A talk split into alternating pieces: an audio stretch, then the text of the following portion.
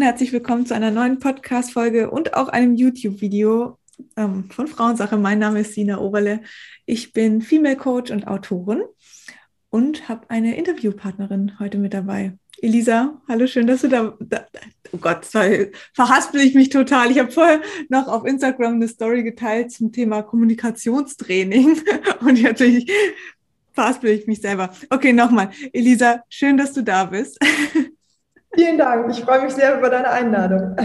Sehr gerne. Dein voller Name ist Elisa Spieß. Du bist ähm, Gründerin. Was du beruflich machst, das klären wir gleich. Ich kann vorab schon mal sagen, es geht ähm, um das Thema Kryptowährung. Genau. Ich habe mit ähm, Vanessa Acker Kryptokala schon über NFTs gesprochen. Die Folge ist auch live, verlinke ich auch gerne noch in den Show Notes. Ähm, ich möchte jetzt ein bisschen dieses ganzheitliche Thema Kryptowährung mit dir besprechen. Was ist das? Ähm, was ist was bedeutet dieses Thema Finanzwelt auch für uns Frauen? Wie können wir einsteigen? Wann steigt man ein?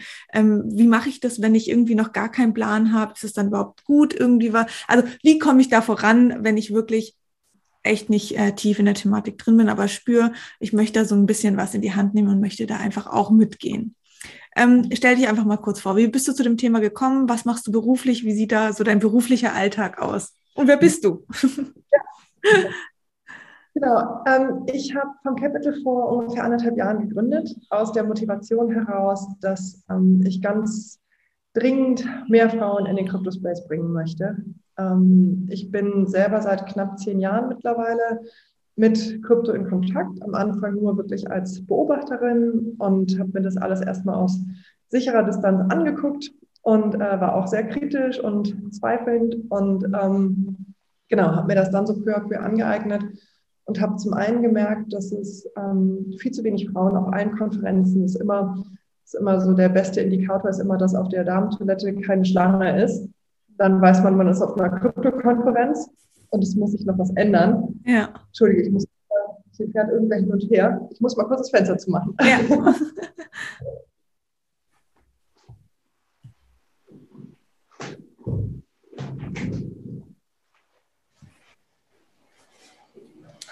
Genau. Und von all den Menschen, die ich kenne, die mit Krypto erfolgreich geworden sind und damit Geld verdient haben, da war, bis ich vom Capital gegründet habe, keine einzige Frau bei.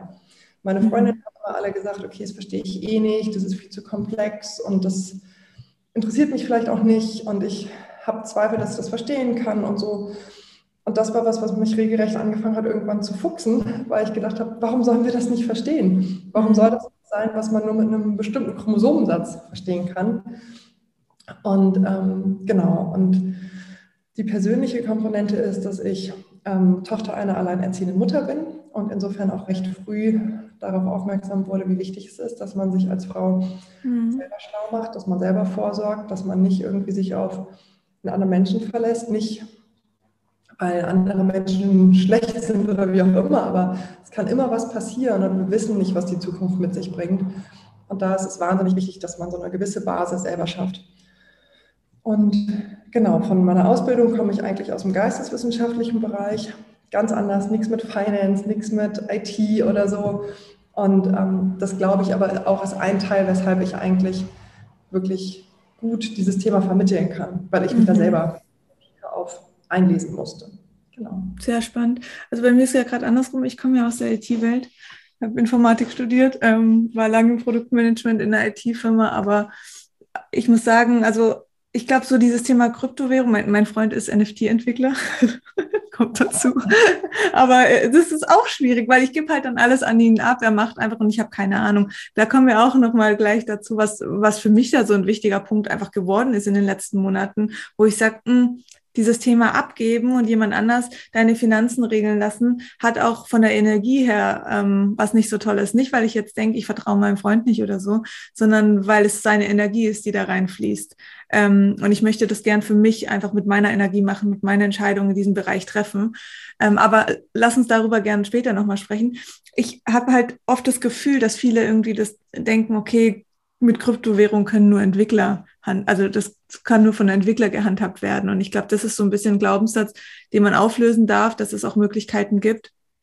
Ähm, was würdest du jetzt raten? Was, was kann man, wie kann ich mich da ähm, mehr informieren? Wie, also oft ist vielleicht alles auch wirklich sehr kryptisch geschrieben, so dass ich das Gefühl habe, oh, ich verstehe jetzt gar nichts. Und ich glaube, ganz oft kommt natürlich auch von, von, von der Medienwelt so dieses, also angenommen, ich, also zum Beispiel, ich rede mit meiner Mutter, die hat irgendwann mal gesagt, ja, ähm, oh, dieses Krypto-Thema, könnt ihr da mal ein bisschen Geld für mich reinstecken? Hat dann aber nie wieder nachgefragt und irgendwann gab es halt irgendeine Schlagzeile in der Zeitung, äh, bricht alles zusammen, der Bitcoin bricht zusammen, alles irgendwie eine Blase, bla bla. Und dann war schon für sie so, okay, nee, das kann ja nicht funktionieren. Also was ist da draußen auch so ein bisschen das Problem, ähm, was die, ich sag mal, die allgemeine Gesellschaft ähm, über diese Kryptowelt denkt, weißt du? Weil man ist da natürlich sehr stark abhängig, was, was jetzt die Medien von berichten. Absolut, absolut. Ähm, ich glaube, das ist auf unterschiedlichen Ebenen schwierig im Moment. Also wir haben die eine Ebene, dass Change und Wandel nie einfach ist. Mhm. Wir im Zweifel wollen wir das, was wir schon kennen, weil wir einfach wissen, auch im schlimmsten Fall, womit wir es da zu tun haben und mhm. gelernt haben, irgendwie damit zurechtzukommen. Und insofern was Neues birgt immer irgendwo Unsicherheiten und auch wenn es in manchen Fällen vielleicht nur empfundene Gefahren sind und keine realen, aber trotzdem mhm. mit, ich glaube, vor allem mit Unsicherheit verbunden. Ja. Das ist, glaube ich, einfach was, was in, in, uns Menschen eine große Komponente ist oder ein wichtiger Punkt ist. Ähm, das andere ist, dass die Strukturen, die die Blockchain-Technologie ermöglichen, die sind so neu und so disruptive, also so das aktuelle System unterbrechend und mhm. ähm, völlig verändernd, dass das nichts ist, wo wir so richtig, ähm, wo wir Vergleiche haben oder so. Ich weiß noch, die ersten Male, die ich auch mit Freunden, die schon in Krypto waren, darüber gesprochen habe, erinnere ich mich insbesondere an ein Gespräch, wo ich das Gefühl hatte, ich bin wie in so einem weißen Raum. Es gibt ich habe das Gefühl, es gibt keinen Boden, es gibt kein Geländer. Ich wusste gar nicht, woran ich mich orientieren soll, weil diese Strukturen so neu sind. Mhm. Und es auch niemanden gab, der mir das auf mein Nicht-ITlerinnen-Level runterbrechen konnte. Ja.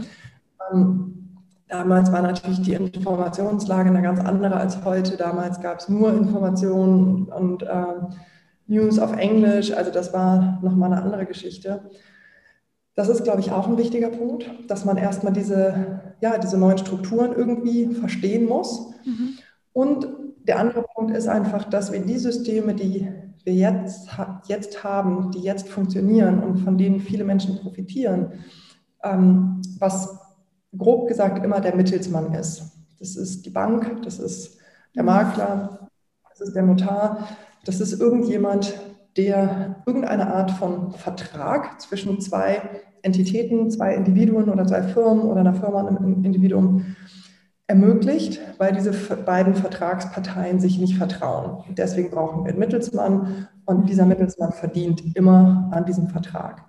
Und in dem Moment, in dem wir durch Technologie den Mittelsmann nicht mehr brauchen, fallen auch de facto, werden Jobs wegfallen. Da fallen, fällt ganz viel Macht, die im Moment Menschen in den Händen halten, die ihnen Möglichkeiten geben und Geld. Das verändert sich. Mhm. Ganz viele, die salopp gesagt keinen Bock auf Krypto haben, keinen Bock auf Veränderung und Blockchain. Und, ähm, und ich glaube, dass wir das in den Medien spüren. Ich habe das. Gefühl, es gibt ganz wenige Journalisten, die wirklich Blockchain verstehen, die sich damit wirklich auseinandergesetzt haben und die wirklich verstehen wollen. Es gibt viele, die kritisieren wollen und sagen wollen, was daran alles nicht gut ist. Aber diejenigen, die sagen, okay, das ist visionär, das ist eine krasse Innovation, das kann wirklich was verändern, das kann mehr Möglichkeiten wieder an den Menschen geben und den Konzernen an Macht nehmen. Da gibt es ganz wenig von. Insofern ja, ist die Berichterstattung leider sehr. Ich denke, es ist natürlich auch immer, woher kommt, äh, welche Intention hat äh, dieses Medienhaus? Ähm, also woher kommt, weißt du, von wem wird das getrieben? Ich meine, das ist, ist, ist ja im Gesundheitsbereich ähnlich. Wer hat die Studie ins Leben gerufen? Das ist natürlich wichtig zu wissen, wenn man das Ergebnis der Studie durchliest. Ähm, ja, da muss man immer, also Medien ist für mich, ich habe da auch schon, um ehrlich zu sein, ähm, vor einigen Jahren aufgehört was mir jetzt auch über diese ganze Corona-Zeit auch wirklich gut getan hat, weil du musst wirklich filtern können und da ist es genauso. Also ich sehe das jetzt eben bei meiner Mama ganz stark mit diesem Krypto-Ding. Das ist halt ein, ein Auf und ein Ab, hat aber natürlich ist das alles sehr oberflächlich, hat, hat wenig Wissen darüber und es lässt sich dann natürlich leiten von dem Thema, ähm, was die Medien darüber sagen. Und das ist natürlich sehr einseitig oftmals berichtet. Also finde ich genauso muss man da einfach, ähm, wenn man sich dafür interessiert, noch mal tiefer gehen. Und ich finde auch, ähm, also ich weiß nicht, wie du das siehst, aber für, ich habe für mich einfach entdeckt, wenn ich was angehe, dann muss ich da, ähm, wenn ich irgendwo Energie reinstecke, was jetzt mit Kryptowährung oder NFTs genauso wäre, dann muss ich ein gewisses Wissen haben damit ich ähm, damit umgehen kann. Und ich glaube, das ist auch der Punkt. Also einfach mal irgendjemand Geld in die Hand drücken und sagen, mach mal, in der Hoffnung, dass das irgendwie funktioniert. Ich weiß ja auch nie, ab wann, also ich werde mich ja dann nie sicher fühlen, ab wann verkaufe ich wieder, ab wann lasse ich es. Und das ist ja immer mit, mit Angst behaftet. Und daher kommen, glaube ich, viele. Man hat gehört, okay, Krypto, du musst einsteigen, es ist was Tolles, viele haben es gemacht, aber ähm, wahrscheinlich hat nur ein Viertel davon auch wirklich Ahnung und verfolgt den Markt. Das heißt, da liegt jetzt irgendwie wahrscheinlich Geld drin und jeder hat so ein bisschen Angst. Und dann kommen natürlich die Medien, die dir sagen, oh, nö, jetzt bricht gerade wieder alles zusammen. Und, und das macht natürlich diese Unruhe auch. Aber das ist ja alles nur aufgrund von, weil ich die mir diese Zeit nicht nehme und diese Energie nicht, um dieses Wissen wirklich für mich anzueignen. Und ich finde das gerade als Frau auch nochmal wichtig, können gern darüber ähm, sprechen, weil ich halt das Gefühl habe, eben jetzt in meinem Beispiel von meinem Freund, gut, er kennt sich jetzt aus, ich kann sagen, ich mache es mir leicht, ich gebe ihm einfach Geld und er legt es an, aber ähm, er sagt auch, dann frage ich halt alle, alle zwei Wochen nach und, und, und, ähm, krieg dann selber noch so ein bisschen Angst und denk so, okay, muss ich jetzt was machen? Und das ist, also es fühlt sich für mich auch einfach nicht schön an und ich habe wirklich das Gefühl, ich muss für mich entscheiden, wo investiere ich, was mache ich mit meinem verdienten Geld, damit es sich dann vermehren kann. Und das ist einfach eine ganz normale ähm, Geschichte der Anziehung, ganz normale Energie. Äh, so viel Energie, wie ich reingebe, so viel Energie kommt raus. Und das ist mein Thema, aber ich möchte diese Energie reinstecken. Ich möchte ähm, entscheiden. Natürlich kann ich mir Ratschläge holen und sagen, okay, was, was sagst du dazu? Aber das unter der eigenen Hand zu haben, finde ich persönlich, also für mich ultra wichtig. Und seit ich das auch so mache, also jetzt auch mit anderen Dingen, ob es mit Immobilien ist oder sonst was, ähm, habe ich auch einfach das Gefühl, das ist, ähm, fühlt sich für mich richtig an und ich fühle mich dann auch in der, in der Eigenverantwortung, Entscheidungen zu treffen und diese Entscheidungen stehen an. Also es wird, wird immer äh, einen Moment geben, wo du dann Entscheidungen treffen musst und das ist dann wichtig, dass du dich selbst in der Situation auch fühlst, dass du diese Entscheidung treffen kannst und dich nicht abhängig machst von jemand anderem dann in dem Fall. Also das war für mich ein, ein ganz, ganz wichtiger Punkt, ja. wo ich gemerkt habe, nur so fühle ich mich gut. Und wenn nicht, wenn ich jetzt einfach, es gibt auch Menschen, die sagen, nee, ich habe da keinen Bock drauf, das ist mir zu viel, dann mache ich es aber nicht. Dann, dann lasse ich es lieber, wenn ich jetzt zum Beispiel eine Leidenschaft für Handtaschen habe, dann investiere ich in Handtaschen oder in Uhren. Aber dann habe ich diese Leidenschaft dahinter, dann kann ich diese, dann kann ich diese Zeit einbringen, dieses Wissen anzeigen und dann bin ich auch gut da drin egal zu, zu welchem Thema, aber ich glaube, einfach auf einen ähm, Kryptozug aufzuspringen, weil es jetzt halt gerade wichtig ist, ist schwierig. Ich glaube, wichtig ist wirklich ähm, erst zu sagen, okay, da ist, ist ein Markt wohl, ich interessiere mich dafür, ich lese mich ein und dann fange ich einfach an und bleibe aber auch dran. Ja, ich glaube auch, dass ehrlich gesagt am Anfang, ähm, ich meine, es gibt dieses Sprichwort, aller Anfang ist schwer, das ist ehrlich gesagt bei Krypto auch so und keine Ahnung, wenn man das erste Mal Fahrrad fahren lernt ja. oder was auch immer. Das ist auch mühsam gewesen. Und ja. ähm, ich glaube, das ist ganz wichtig, dass man, ähm, also ich glaube, dass das die Chance unserer Lebenszeit ist für die Internetphase. Als es als Investment eine Opportunity war, da war ich noch zu jung. Ich glaube, dass in meiner Lebenszeit, ich bin jetzt 31, glaube ich, wird nichts mehr kommen, was an Krypto irgendwie rankommt, an dem Punkt, wo wir jetzt gerade stehen. Und das eine ist, dass man für was eine Leidenschaft hat. Es ist natürlich leichter, eine Leidenschaft zu haben für was, was man irgendwo leichter teilen kann, was leichter zugänglich ist. Mhm. Das ist immer noch, es gibt immer noch Hürden. Es gibt auch viele schlechte Informationen einfach, die da draußen sind. Ja. Aber ich glaube, das ist wirklich auch was, sich eine Community suchen, sich Freundinnen suchen, wo man sagt, okay, da scheint irgendwie ja. Zu sein, da scheint irgendwo Potenzial dran zu sein. Lass uns das mal gemeinsam angehen. Ich glaube dann, und dann kommt irgendwann der Punkt, dass man merkt, es macht total viel Spaß und das ist, es kann eine Leidenschaft werden. Ich glaube, wenn man sich fragt, ist Krypto meine Leidenschaft, ohne zu wissen, was Krypto eigentlich ist, dann würde man nie anfangen. Also, mhm. das ist, glaube ich, auch wichtig.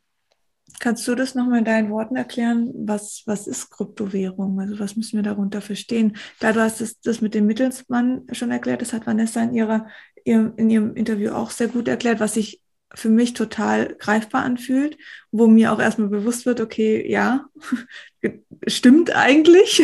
Weil, also, weißt du, man, man wird ja damit groß irgendwie, ähm, eine Bank, bring dein Geld zur Bank, dann, dann äh, da ist es sicher. Und auch diese Zeiten haben sich ja verändert. Ich weiß nicht, ob es jemals sicher war, aber auf jeden Fall habe ich nicht mehr das Gefühl, dass es sicher ist. Vor allen Dingen habe ich auch nicht das Gefühl, dass was mit meinem Geld dort passiert. Ähm, Im Gegensatz, ich zahle irgendwie gefühlt auch noch drauf. Also das ist auch so ein Thema. Aber ähm, hol uns da gerne mal ab. Ja, ähm, also es ist ganz wichtig, zu unterscheiden zwischen Kryptowährungen oder digitaler Assets, das ist so, oder digitale Wertanlagen ähm, und Blockchain-Technologie. Die Blockchain-Technologie ist die Grundlage, ohne die wir kein Krypto hätten, ohne die es keine Assets gäbe, ohne die es kein Bitcoin gäbe, kein Ethereum, all das. Ähm, die, der Begriff Kryptowährung ist meines Erachtens total irreführend schon weil eine Währung ist was, was staatlich ausgegeben wird, was von einer Zentralbank kontrolliert werden kann, wo ein Staat auch in Krisenzeiten sagen kann, wir drucken jetzt mehr Geld. Ähm, das alles trifft auf Kryptoassets nicht zu. Insofern glaube ich, alleine an der Stelle, die ja wirklich schon ganz am Anfang ist, wenn es nur um Begriffe geht, ähm, da herrscht eine Diskrepanz von Erwartung, auch aufgrund der Begrifflichkeit. Und was ist Blockchain oder was ist Krypto eigentlich wirklich? Mhm.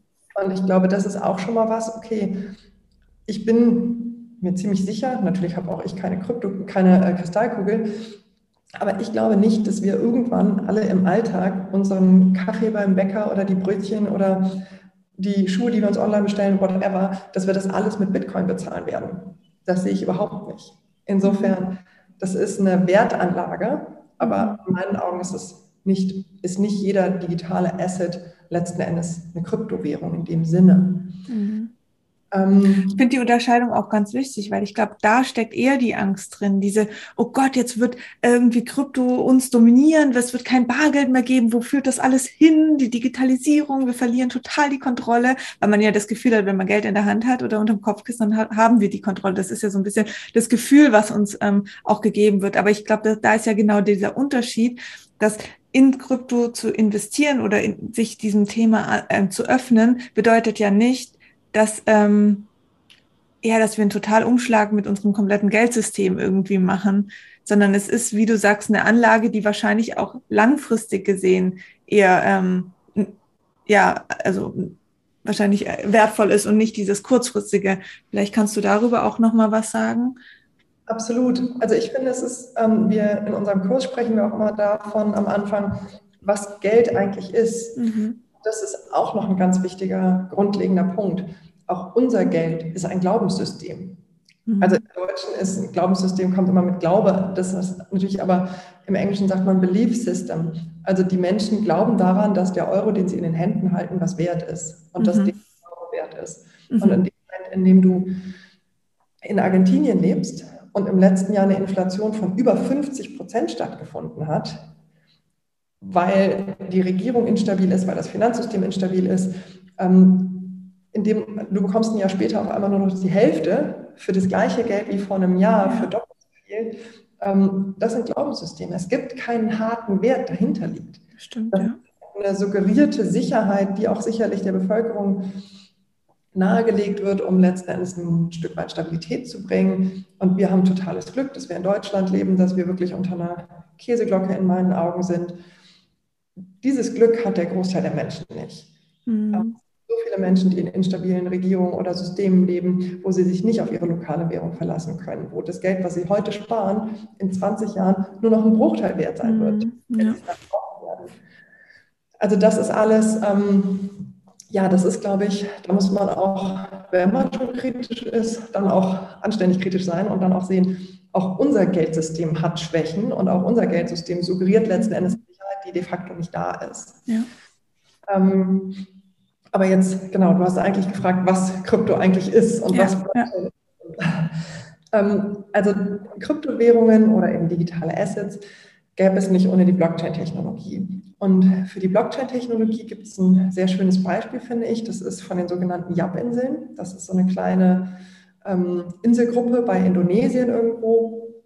Dort ist es früher so gewesen, dass die nicht Buch geführt haben, wer was besitzt auf diesen Inseln, wem welches Haus gehört, wem welche Plantage gehört oder so, sondern dass die diese Besitzverhältnisse ausgerufen haben auf den Inseln.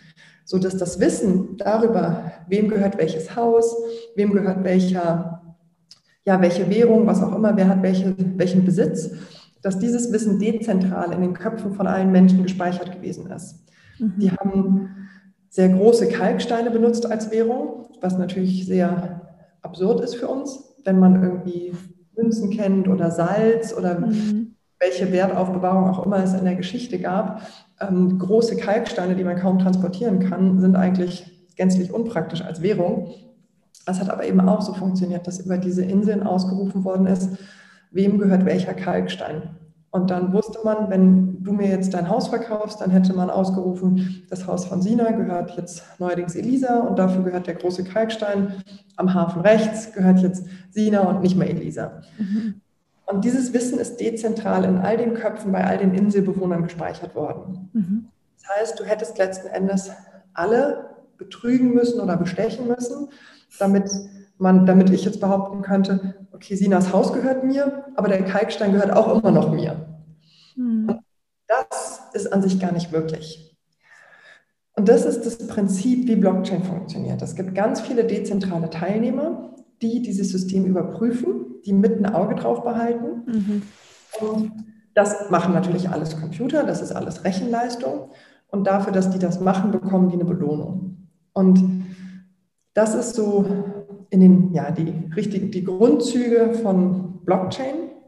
Und das bedeutet, dass wir eben technisch, wir brauchen nicht mehr die Bank, die dazwischen ist, wenn ich dir jetzt Geld schicken möchte, in welcher Währung auch immer, sondern ich kann das von meiner Kryptoadresse direkt an deine, weil das System als solches überprüft, ob der Bitcoin, den ich dir jetzt schicke, wirklich dann mein digitales Portemonnaie verlassen hat und in deins gekommen ist oder ob ich den vielleicht versucht habe, an dich und jemand anders gleichzeitig zu verschicken und den zu verdoppeln.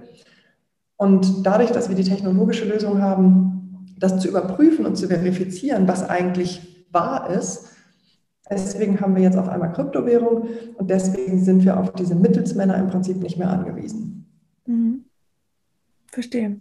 Und dann gibt es ja jetzt ganz viele verschiedene Kryptowährungen, oder? Oder weil ich glaube, viele kennen wahrscheinlich das Wort Bitcoin, aber was hat jetzt der Bitcoin damit zu tun? Ist der gleichgestellt zu den anderen Währungen oder hat er nochmal eine besondere Stellung? Ja, der Bitcoin ist durchaus die größte Kryptowährung, ist die erste Kryptowährung gewesen. Also der Erfinder von Bitcoin, ein sogenannter Satoshi Nakamoto, ähm, hat vor über zehn Jahren Bitcoin erfunden mhm. und ähm, damit diese Technologie.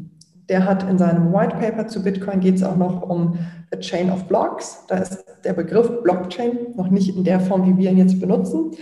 Ähm, und genau, das ist die große Leistung, die große Erfindung von Bitcoin gewesen. Und deswegen, weil Bitcoin einfach der, der erste Kryptoasset, das erste Kryptoasset gewesen ist, ist Bitcoin auch bis heute sehr groß. Es ist noch nie gehackt worden. Also ganz im Gegensatz zu all den Schlagzeilen, die man dann hört, das und das ist gehackt worden, das und das ist gehackt worden. Bitcoin ist noch nie gehackt worden. Also das ist einfach alles, was man ansonsten hört, das stimmt nicht. Bitcoin ist noch nie gehackt worden. Insofern, das ist ein System, was sehr, sehr gut funktioniert hat, was extrem gewachsen ist über die letzten Jahre. Im Moment hat Bitcoin eine Marktkapitalisierung von ungefähr 700 Milliarden. Das heißt, ähm, Marktkapitalisierung ist der Anzahl der Bitcoins, die es gibt, die im Umlauf sind, mal der Wert. Und ähm, genau, das heißt, es steckt mittlerweile sehr, sehr viel Geld in Bitcoin. Ethereum ist ungefähr im Moment ein bisschen weniger als halb so groß, glaube ich. Mhm. Ähm, die nächsten Assets sind dann nochmal so ein Drittel oder sogar weniger von Ethereum wiederum. Und insgesamt gibt es im Moment um die 13.000, 14.000 Kryptoassets, also unfassbar viele. Und ich persönlich bin der Meinung, dass davon mindestens 95 eigentlich Quatsch sind. Also da ist auch ganz viel bei, was wir nicht brauchen werden, was sicherlich teilweise irgendwelche Hypes, Modeerscheinungen gewesen sind und Dinge, die ich auch hinterfragt habe, wo ich mich frage irgendwie, wozu braucht die Welt das? Und das konnte mir noch keiner beantworten.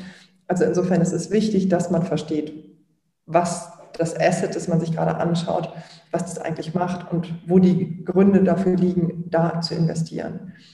Und Wie entsteht so ein Asset? Das ist unterschiedlich. Es gibt unterschiedliche Arten von Assets. Es gibt manche, die existieren auf einer Blockchain, die es schon gibt. Also Ethereum zum Beispiel ist eine sogenannte Smart Contract Plattform. Das sind jetzt viele Begriffe wieder. Und wenn wir in jeden Begriff eintauchen, dann sitzen wir noch vier, fünf Stunden hier. Ähm, es ist auch der Punkt, warum ich mich mit meinem Freund immer in die Haare kriege, wenn wir dieses Thema zusammen ansprechen. Weil ich, erklär es mir doch einfach mal, ich verstehe es nicht.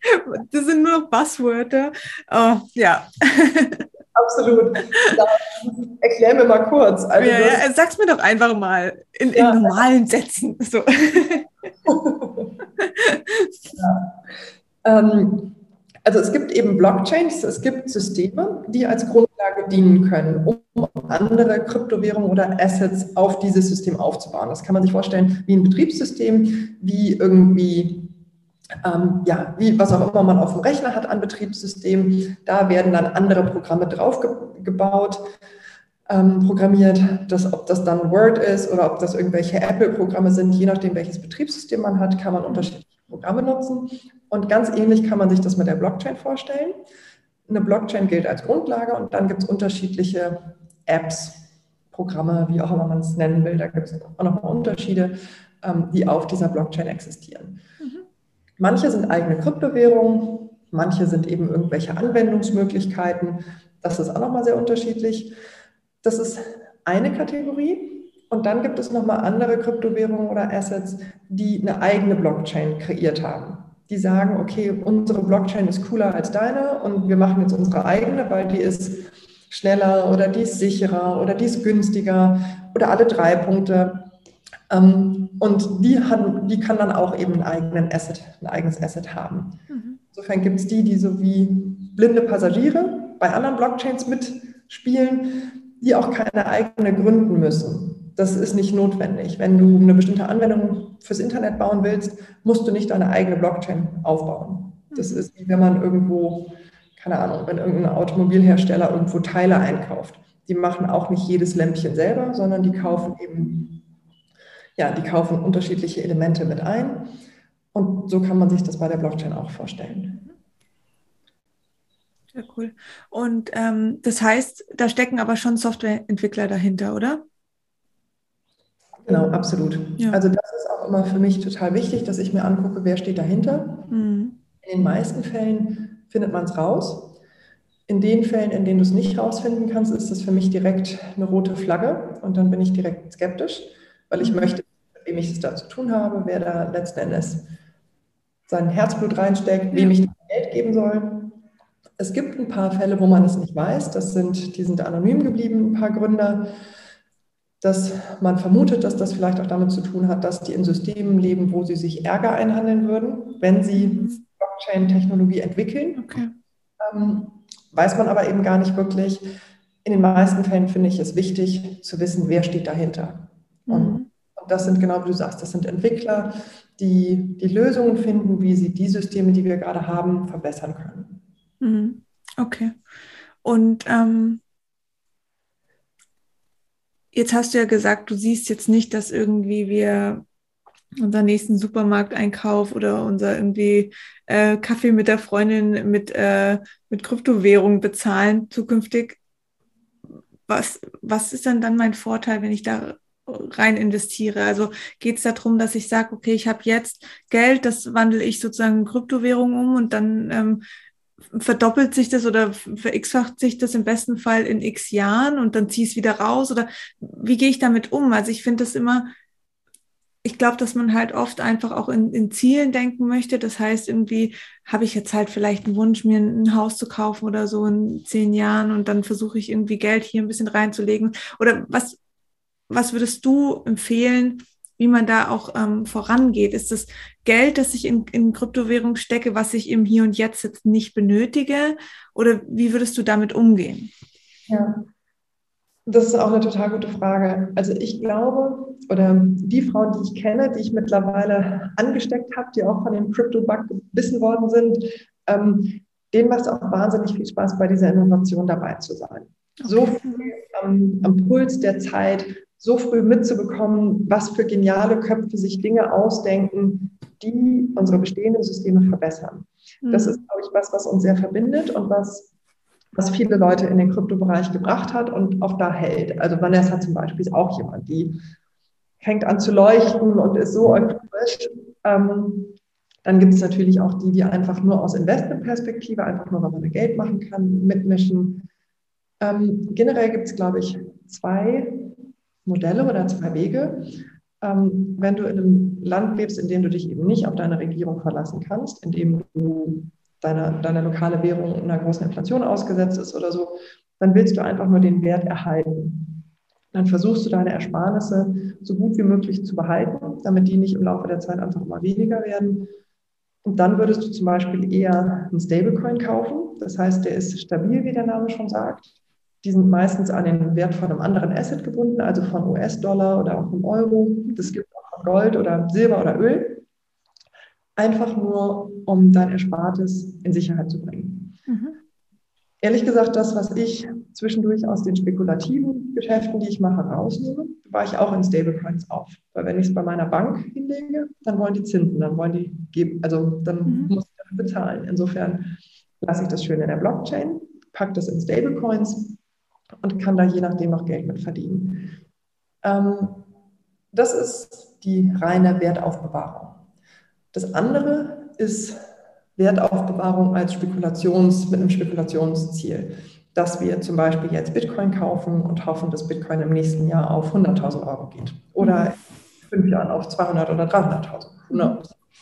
Ähm, und das ist das letzten Endes, womit man Geld verdienen kann, wo man sich überlegen kann, okay, was kann ich mir leisten, was ist auch vernünftig. Also wir hatten auch schon Gespräche, wo jemand gesagt hat, okay, wir wollten eigentlich ein Haus kaufen und jetzt finden wir gerade nichts, jetzt haben wir überlegt, alles in Krypto zu stecken.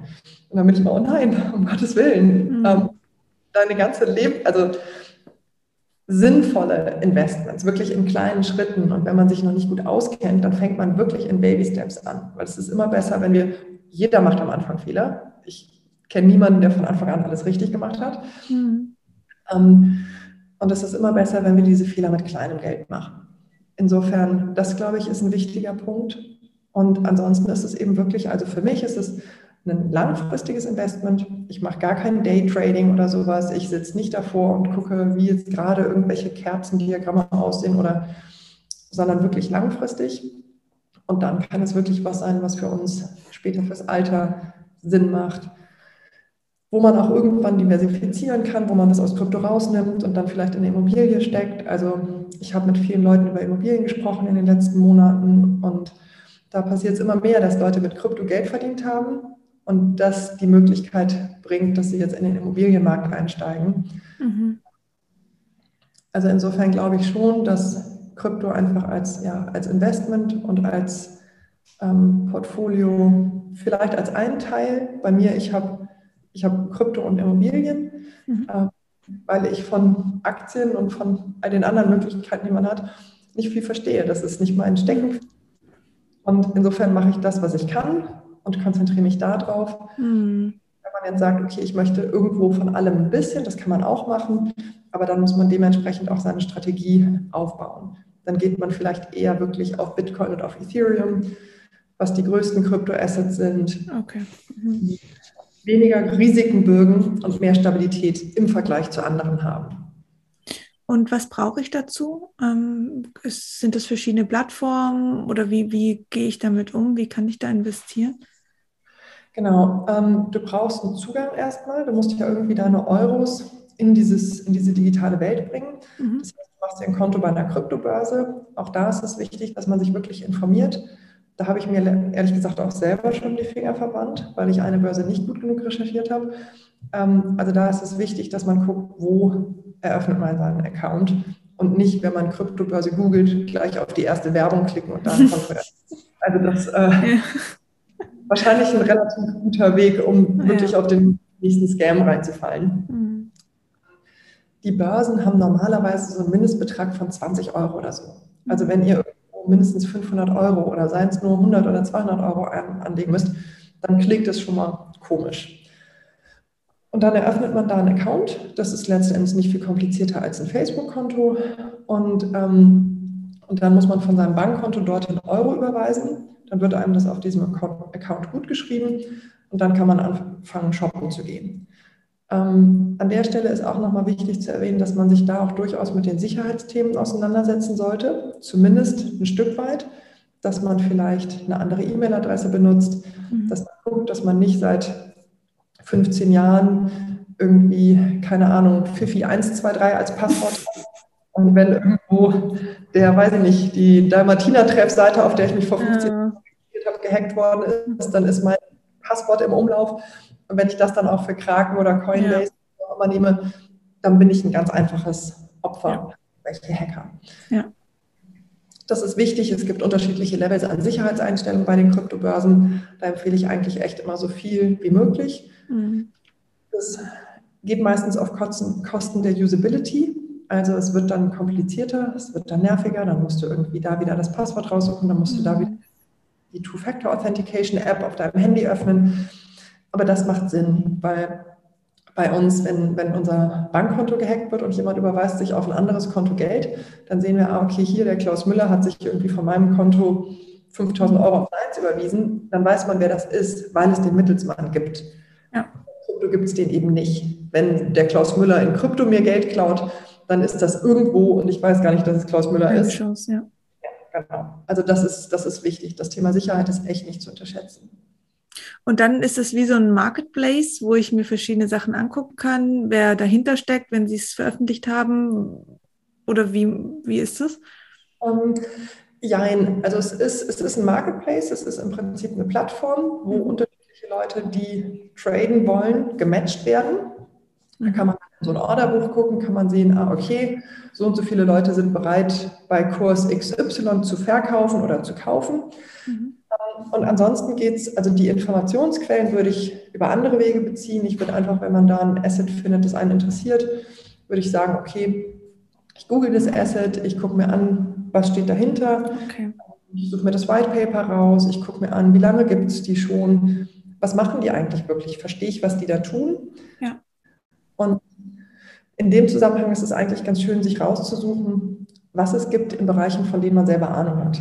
Mhm. Also wenn man in der Logistik arbeitet, dann kann man mal gucken, was gibt es an Blockchain-Lösungen für Logistik. Mhm. Wenn man im medizinischen Bereich ist, was gibt es an medizinischen Themen? Was, wenn man in Social Media gibt, auch da gibt es mittlerweile Modelle und ja. Projekte. Ähm, also das wäre, ja, das wäre auch noch was.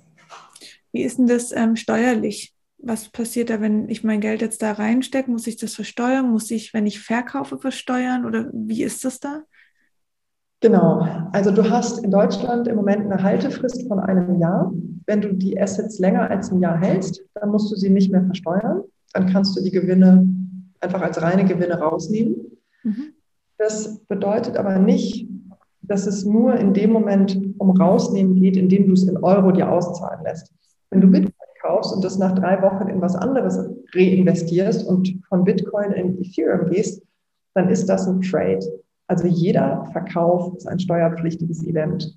Das ist ganz wichtig, weil das wird häufig unterschätzt. Die Leute denken, okay, aber ich habe es mir nicht in Euro auszahlen lassen. Es ist ja noch da drin, also muss ich keine Steuern zahlen. Mhm.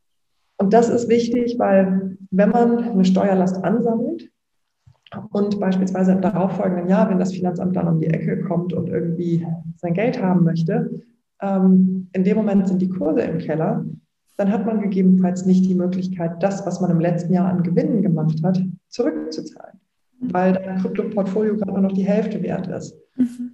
Also auch bei sowas ist es wichtig, dass man sich vorher Gedanken macht, dass man sich informiert, zum Beispiel ein Steuerkonto anlegt, wenn man sagt, okay, ich will jetzt aber verkaufen, auch unter der Einjahresfrist, mhm. dann rechne ich mir aus, wie viel Steuern ich zahlen muss und dann lege ich mir das in Euro auf mein Bankkonto oder auf mein Sparbuch irgendwo hin, wo ich weiß, okay, wenn das Finanzamt dann anklopft, dann kann ich das auf jeden Fall bezahlen. Mhm. Okay. Ähm, was habe ich noch für Fragen? Gibt es auch irgendwas, wo du sagst, das ist, ähm, oder das sind irgendwie Plattformen, wo ich mich gut informieren kann? Mm, ja, es gibt schon sehr viel. Ähm, wie gesagt, es gibt auch wirklich vieles, ähm, habe ich auch gerade wieder einige Erfahrungen mitgemacht, an ja, nicht guten Informationen einfach. Mhm. Wo Leute dann doch noch nicht genug wissen, als dass sie das Wissen schon weiter kommunizieren sollten, mhm. weil da immer wieder irgendwo Fehler drin sind oder irgendwo es etwas hakt. Mhm. Ähm, ich finde, also was, was eine sehr gute Quelle ist, ist Bankless. Das ist ein mhm. Newsletter, den kann man abonnieren. Die haben auch einen Podcast, die haben auch einen YouTube-Channel. Ähm, das, das sind zwei Jungs aus Amerika, die das machen. Ähm, das gibt es mittlerweile auch auf Deutsch. Mhm. Das ist ein, äh, ein Mitglied von Vom Capital ähm, übersetzt den Newsletter seit einem halben Jahr, glaube ich, mittlerweile. Und das sind, das sind total gut recherchierte Inhalte sehr Ethereum-lastig, muss man zugeben. Also das ist auch so ein bisschen fast Glaubensfrage wirklich. Glaubt man an Bitcoin, glaubt man an Ethereum, glaubt man an Cosmos, glaubt man an Solana. Ähm, aber Bankless ist eine gute Quelle und ist eine der wenigen guten Quellen, die auf Deutsch verfügbar ist. Mhm. Es gibt The Blog, das ist auch ein Newsletter. Es gibt Unchained, das ist von einer Frau, eine äh, Laura Shin, die erste Vollzeitjournalistin, die über Krypto berichtet hat seit vor ein paar Jahren. Ähm, das sind alles gute Quellen. Mhm. Ich würde mir wirklich ähm, eine Quelle raussuchen, weil man ist so leicht überfordert. Ich habe so viele Newsletter abonniert und ich bekomme so mhm. viele Tag und man kommt gar nicht dazu, alles zu lesen. Dieser Space entwickelt sich so schnell, dass es einfach wahnsinnig mühsam ist, da die ganze Zeit dran zu bleiben. Ja. Wenn man auch sonst noch einen Job hat und Familie und Freunde und dann ist man, glaube ich, auch schnell frustriert, wenn man das Gefühl hat, okay, ich kann hier ja gar nicht irgendwie dranbleiben. Also insofern vielleicht erstmal eine Quelle oder sich ein Buch kaufen, wenn man sagt, ich möchte es erstmal über ein Buch machen, mhm. Eine, wirklich eine Quelle haben und mich durch die durcharbeiten. Und dann kommt man letzten Endes immer wieder vom Hölzchen zum Stöckchen, dann liest man über was anderes, was einen interessiert. Ähm, und vielleicht wirklich, dass man sagt, man sucht sich ein Thema raus in dem ganzen Bereich. Wenn man sagt, okay, NFTs sind jetzt gerade der crazy shit, das will ich jetzt verstehen, dann go for it. Dann such dir raus, wie funktionieren NFTs, was sind die Blockchains, auf denen es NFTs gibt, was sind ja. die Nachteile.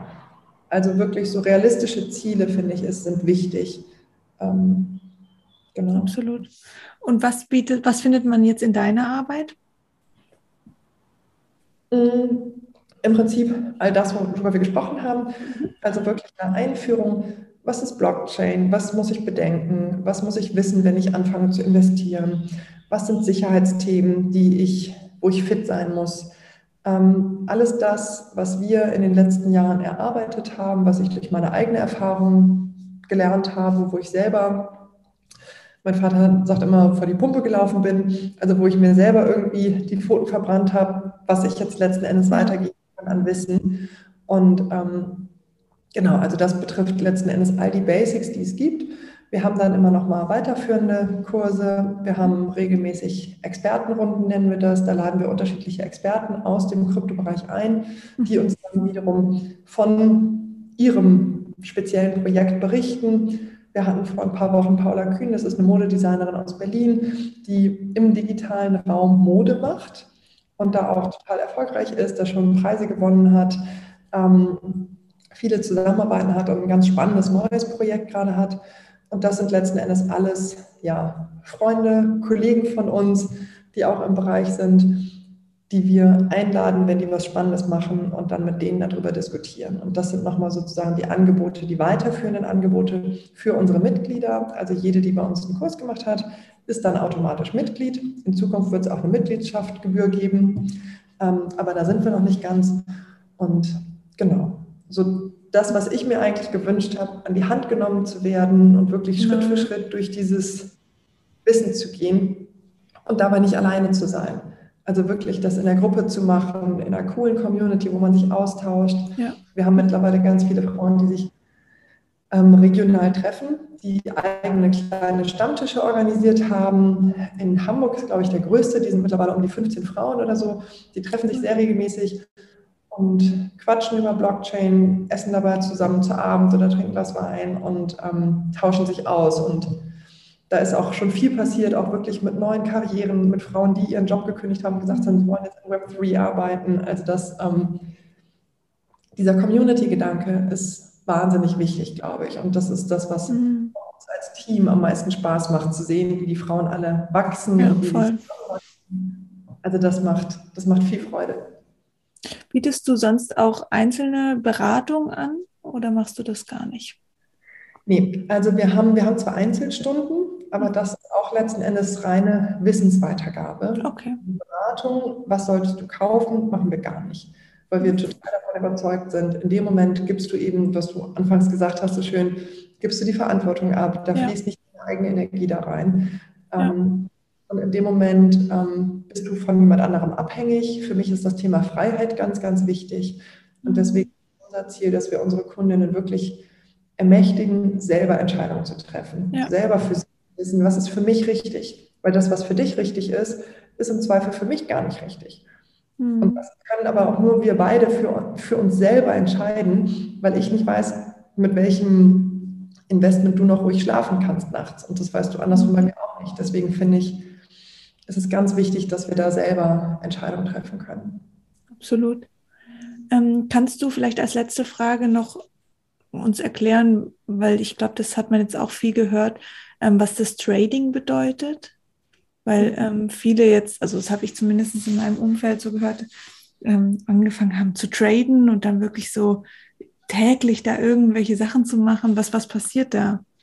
Ja, Na, Trading ist im Prinzip Handeln. Und das heißt einfach, du handelst, du verkaufst deinen Bitcoin, kaufst dafür Ether, verkaufst deinen Ether, kaufst dafür Solana und keine Ahnung. Auf Tagesbasis einfach.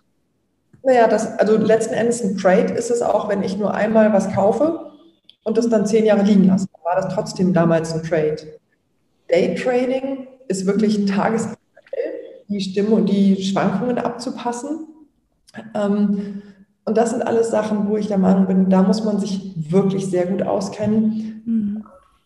weil der Markt ist nicht vorhersehbar. Mhm. Und wenn du wirklich jeden Tag an einen Rechner setzen kannst und stundenlang den Markt beobachten kannst und in dem Moment auf Verkaufen oder Kaufen klicken kannst, wenn es gerade gut ist, dann kannst du damit nicht ernsthaft ähm, erfolgreich sein. Also das ist in meinem mhm. ähm, auch echt gefährlich. Das ist ein bisschen eine Zockerei. Und, ja, ja. Oder? Mhm was du machst, ähm, dann ist es Zockerei. Du im Zweifelsfall sammelst du auch eine Steuerlast, die du noch gar nicht überblicken kannst in dem Moment. Und das wäre dann auch wiederum sehr schade, wenn du an sich gut getradet hast, aber im nächsten Jahr dann auf einmal ein paar tausend Euro Nachzahlung hast, ja. vielleicht gar nicht stemmen kannst. Ja. Und in meinen Augen, wir haben das ganz oft, ähm, ich weiß gar nicht, wenn man so an den klassischen Aktienmarkt denkt und sagt irgendwie, okay, ich kaufe mir jetzt mal meine erste Aktie oder dann sagt ja keiner, okay, ich werde jetzt von heute auf morgen Investmentbanker. Mhm. Das, ist ja irgendwie, das ist ja nicht der Anspruch, mit dem man selber da dran geht. Und das ist eigentlich bei Krypto überraschend, dass Leute denken, dass sie das voll checken und jetzt loslegen, einfach nur weil es so leicht ist, da mal kurz auf Kaufen zu drücken und dafür 50 Euro und dafür 100 Euro zu kaufen. Ähm, aber das ist nicht die Schwierigkeit. Auf ein Knöpfchen drücken können wir alle. Ähm, das Wichtige ist, dass wir, dass wir wirklich wissen, was wir da tun. Mhm, absolut. Mhm. Mega spannend. Ähm, sag mal noch kurz, wo man dich findet.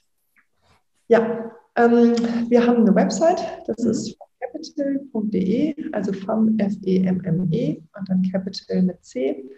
Wir sind auf Insta ganz aktiv. Ähm, und wir haben gerade angefangen, unseren YouTube-Channel aufzubauen, wo wir in Zukunft peu à peu auch immer wieder ähm, ja, Inhalte veröffentlichen werden, wo wir auch einiges an Gratis-Inhalten veröffentlichen wollen, weil wir glauben, dass es ganz wichtig ist, dass diese Einstiegsschwelle niedrig ist. Mhm. Und dass es wirklich seriöse Informationen da draußen gibt. Also nicht dieses marktschreierische, das sind die fünf Coins, die diese Woche pumpen und sofort kaufen musst, das, ähm, da wäre ich immer vorsichtig. Und wer ist wir? Also wer steht da noch dahinter? Ja, das sind ähm, sechs ganz tolle Frauen, die mittlerweile Farm Capital mit mir machen. Mhm. Wir sind in diesem Jahr haben wir uns fast verdoppelt. Wir, ähm, genau, ich habe alleine angefangen und mittlerweile sind wir ja zu siebt inklusive mir. Und wir haben ganz unterschiedliche Aufgabenbereiche. Also wir haben jemanden für Research. Wir haben natürlich den ganzen administrativen Teil, der viel geworden ist. Und die ganze Weiterentwicklung. Wie entwickeln wir uns ja, inhaltlich? Projektmanagement, unsere PR. Also wir haben wahnsinnig viel Presseanfragen. Mhm. Ähm, wir spiegelt alles noch gar nicht. Unsere Webseite haben wir noch gar nicht alles hochgeladen, was wir eigentlich gemacht haben in den letzten, ja, mittlerweile anderthalb Jahren. Mhm. Ähm, da müssen wir überall jetzt noch mal ein bisschen Gas geben. Cool. Sehr inspirierend. Ich danke dir, Elisa, für, ähm, ja, für deine Arbeit und für das, was du ähm, mit uns geteilt hast. Ich merke da schon immer so, wenn ich, ich höre dir zu und dann rattert es so bei mir und dann denke ich, okay, Sina, du machst es, ah ja, du fängst jetzt einfach auf. Also mich inspiriert es einfach. Ich finde das, mir macht es ein bisschen Angst, muss ich sagen, vor dieser großen, äh, ja, Informationslast, dass ich da irgendwie nicht so richtig zurechtfinde. Aber ich finde, das, was du gesagt hast, super wertvoll zu sagen, okay, abonniert euch mal ein Newsletter, holt euch mal ein Buch, holt euch mal eine Quelle ein und dann geht da erstmal rein, weil ich glaube, das ist oft das Thema. Man hört es, man will es irgendwie machen, hat A, keine Ahnung, wo man jetzt ansetzt, weil man auch Angst davor hat. Ich meine, es ja, es, man geht ja auch mit Geld um. Ich glaube, da haben natürlich auch viele Angst, eine falsche Entscheidung zu treffen. Aber umso schöner finde ich es auch, dass du Plattform bietest und eine, eine Community sozusagen aufbaust, ähm, wo man sich austauschen kann, weil wahrscheinlich fangen viele Frauen, auch die da bei dir sind, erstmal an. Und ich finde es super schön, dass man sich dann gegenseitig unterstützen kann und ähm, ja, sich einfach gegenseitig ähm, inspirieren lassen kann. Ja, absolut. Also das ist auch wirklich das Wichtige für uns. Zum einen, dass wir so einen Safe Space bieten für uns, ja. dass wir nicht, also Krypto für Frauen zu machen oder Blockchain Education für Frauen hat nichts damit zu tun, dass man es Frauen und Männern anders erklären würde. Das ist totaler Quatsch. Es geht darum, dass wir einen Bereich haben, in dem wir in Anführungszeichen unter uns sind, in dem Fragen zugelassen sind, ja. man ja. sich freut zu sagen, okay, das habe ich immer noch nicht verstanden. Kannst du es bitte ja. noch erklären, Elisa? Genau. Und wir haben eine einzige Regel bei Fem Capital, dass man nicht sagen darf, das ist jetzt vielleicht eine doofe Frage. Also ja alle Fragen. Gibt es nicht, ja. Weil wir alle, ich habe ja auch irgendwann angefangen. Und das ist total, mhm. dass man am Anfang nicht alleine ist. Voll. Und, ähm, und das macht so viel Freude. Und die Frauen zu sehen, die wirklich auch schon Ziele erreicht haben, die ja. vorweisen können, die für sich selber auch ganz viel ja, Selbstbewusstsein daraus ziehen können, dass sie sagen, crazy, ich verstehe sowas wie Blockchain und ich mache das sogar ganz clever und das ist erfolgreich. Ja. Das macht, glaube ich, auch viel.